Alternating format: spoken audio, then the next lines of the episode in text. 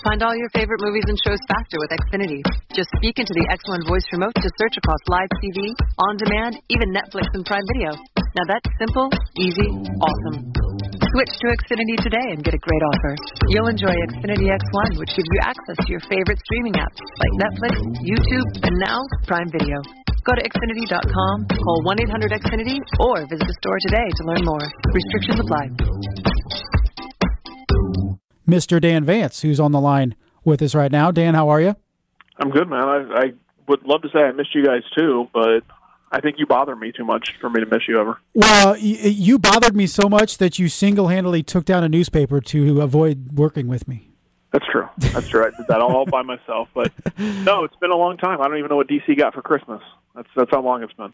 Well, he's sporting a nice flannel today. I don't know if that was uh, made by his kids or not for Christmas, but he's looking good. He's looking good, refreshed here in the new year. And uh, you've been busy. If there's anybody that has not gotten a break over the holidays, it's Mr. Dan Vance. He's from uh, the Marion Classic to the holiday tournament uh, into the new year. Now you're covering ACAC tournament, NECC. You're all over the place. So you, you've uh, you've racked up the mileage since we last talked. I have. I've been here, there, and everywhere. I think uh, last night I with all the teams I watched last night, I'm now at somewhere around 52 different teams I've seen play this year. So I'm I'm staying busy. Is there a goal in mind? Um, see as many of them as I can. Why not? Yeah, why not? Why not? Well, uh, let's look back really quick where you were last night and what's going on this week. We talked so much about SAC and NE8, but where were you last night?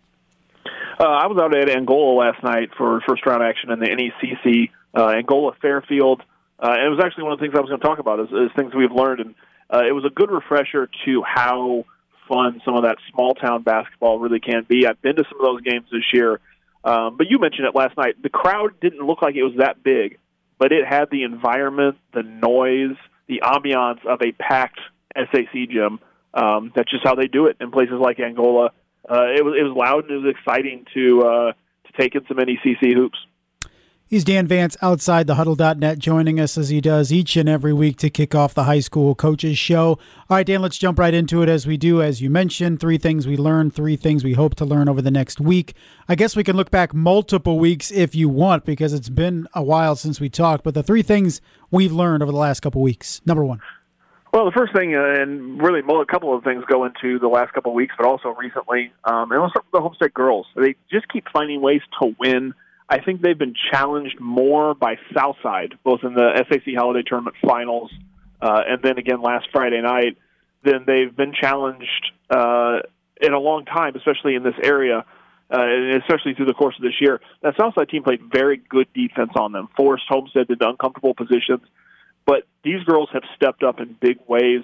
Uh, 18 and 2 now on the season, those two losses coming out of the area, and they're just playing really good basketball at the beginning of the season, you and I talked, and there were things that Ayanna Patterson needed to do to improve her game. What's been really impressive is that she's done those things, and you have to consider her one of, if not the top player in this area, regardless of class right now. Was really impressed with how Homestead came out of the halftime break last Friday against Southside, a team that led them at halftime. That third quarter was really all Homestead, and that's all it takes. We talk about it so much over the last several years with Homestead. One of those teams where you can play 28 good minutes of basketball, but those four minutes when you get outscored 20 to two is the difference. Yeah, absolutely, and they're and they're good at, at making those adjustments. And Rod, we talk about coaches all the time, and Rod Parker is one of the best at halftime adjustments. But at the end of the day, it's a 50-50 split, and he can make all the adjustments he wants on a dry erase board and mentally. But if the girls don't go out there and do it, it's all for naught. So he's making those adjustments. They're buying in. They're perfecting it. They're performing. Uh, and, and Homestead girls are looking really good right now. All right, Dan. The uh, second thing that we have learned over the last couple weeks. I'm going to stay in the same school and go ahead and say that uh, the boys put a stamp on being the best team in the city uh, last night by beating Blackhawk Christian. We knew that they came out when the SAC Holiday Tournament, so clear arguments that they're the best team in the SAC. Um, but we thought Blackhawk Christian was going to be on a different level, and Homestead found ways to shut them down, got their lead, got comfortable with their lead, and held Blackhawk Christian to 33 points less uh, than the Braves are scoring on average in a game this year. Uh, and that was just a huge game last night for them. You know, sticking with Homestead real quick, Dan, we felt going into this year this was going to maybe be a similar team to a year ago. They were five and six at one point after a loss at Blackhawk in early January. Then they hit their stride, really strung together some wins, and eventually got into the regional before losing to Carmel. We felt this team was going to be the same, but it hasn't. It's ten and one. What has been the difference? Why has Homestead been able to hit the ground running while having to replace a significant amount of production from a year ago? Well, I think that's the the master question, and uh, I think that they just. I'm not going to say that previous teams have not fulfilled their roles uh, the correct way because they obviously have because of how successful this team has been and championship level they've been. But these guys just buy into what they need to do on any given night and have no issue making the adjustments. Uh, you know, when when Luke Goode isn't shooting well, uh, Trent Loomis has stepped up big and made a name for himself. Uh, they've gotten good guard play from Xavier Overstreet, from Zach Bratmiller, and so these guys who aren't necessarily the focal point sometimes have no problem stepping in and they know when Luke's hitting, let's just get Luke the ball. They're unselfish, and I think that that's kind of the difference. Not that those other teams weren't, but this team just is more that way. Yeah, and Luke Goode's been phenomenal as a sophomore and an absolutely loaded sophomore class around the city. All right, Dan, the third thing we've learned over the past couple weeks. Well, I wanted to focus on last night what I saw at Angola, um, and Dyer Ball for Angola is just phenomenal. He plays so strong inside. He rebounds big, uh, rebounds above the rim blocking shots uh, a la his father Lloy on a volleyball court, and, and just really fun basketball to watch. Dyer Ball and Blake Pocock, who's a transfer from Carroll that's out at Angola now. The two of them together bring so much energy. I think that's one of the things that made last night in that gym so enjoyable. Uh, they're a pair that, that could be a force for Angola trying to make a run, uh, not only at this NECC tournament, but the NECC regular season, and maybe even a sectional title. He is Dan Vance of OutsideTheHuddle.net here on the OPS High School Coaches Show. All right, Dan, the three things we expect to learn, hope to learn over the next seven days. Number one. well, I'll start with the big one to make sure that we get it in, uh, and that's how SAC boys uh, is really going to shake out. I think on Friday, you know, there's a good chance that Northrop goes to four zero oh, uh, against Northside. Concordia, who's sitting at three and zero, oh, is playing at Southside. That, that's a possible loss for them. They're coming off back to back losses. Big loss to Blackhawk Christian, a 15 point loss uh, just last night to Huntington North. So Concordia has taken a couple non conference losses. Going to South on a Friday night's a tough place to play uh, and a tough one for them. Could drop them to three and one.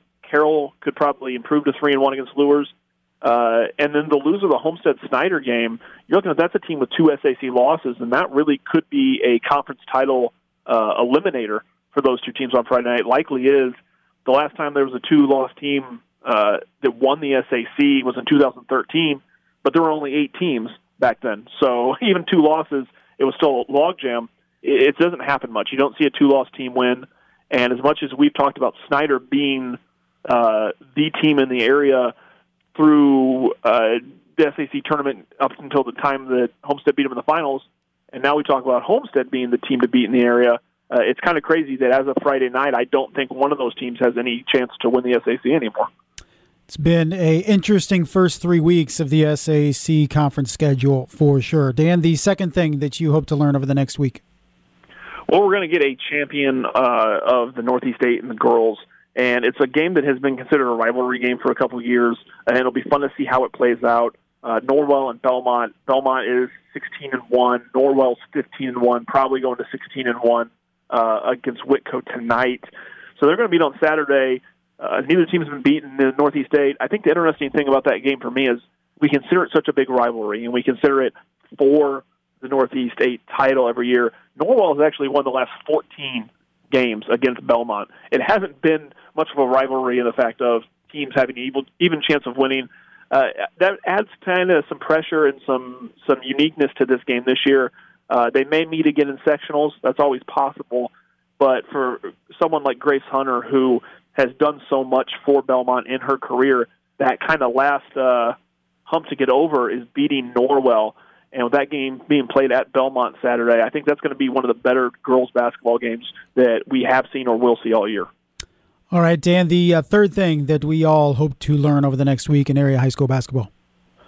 Well, I think we're going to learn who maybe the best team in the ACAC is uh, on the boys' side, and the same thing with the NECC. I think the girls' sides of those uh, are fairly wrapped up. Jay County has already won the girls' side of the regular season in the ACAC. Uh, Central Noble looks like they're going to win the NECC regular season title fairly easily. They haven't lost at all yet.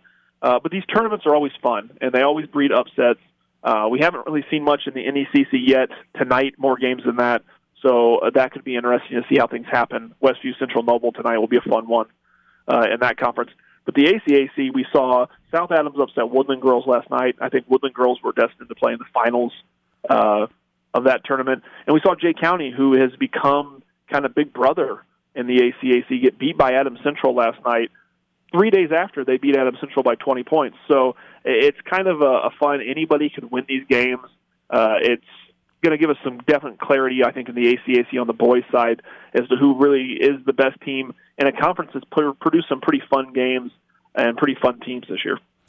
Dan, before we let you go, I wanted to get your take on a subject that's been a subject for years, but kind of picking up. There was an op ed uh, co written uh, by a couple people, including IHSAA Commissioner Bobby Cox, about the officials, the referee shortage in high school basketball, really targeting adults and parents with the verbal abuse that some of these officials uh, have to go through, uh, sometimes on a nightly basis. Uh, what is your take on this? And we've talked about this for years. We each know several officials. Uh, what are your thoughts on this uh, crisis of officiating here in the area?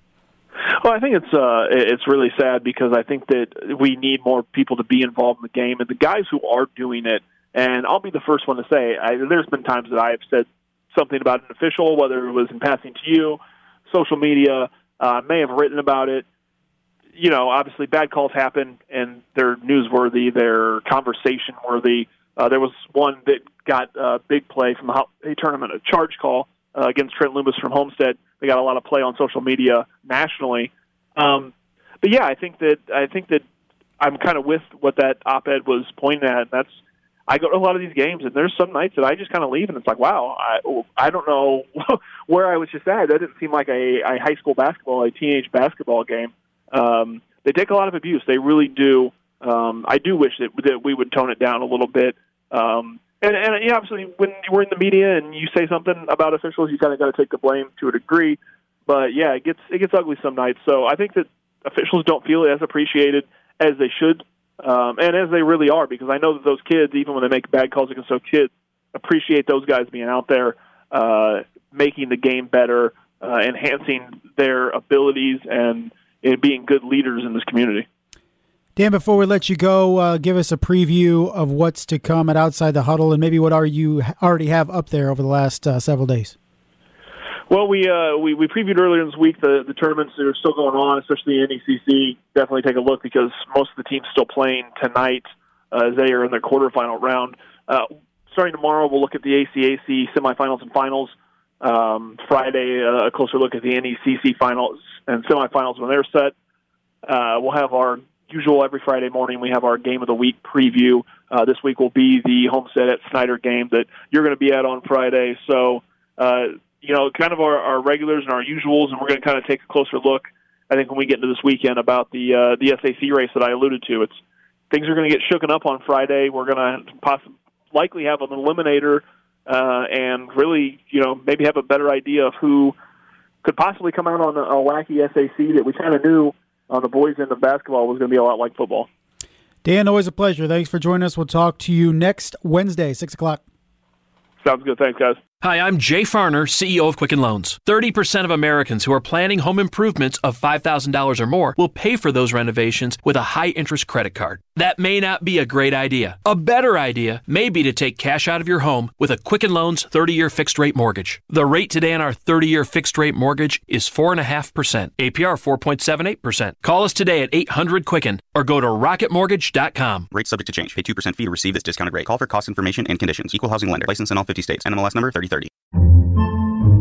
Podcasts by Federated Media. Podcasts by Federated Media.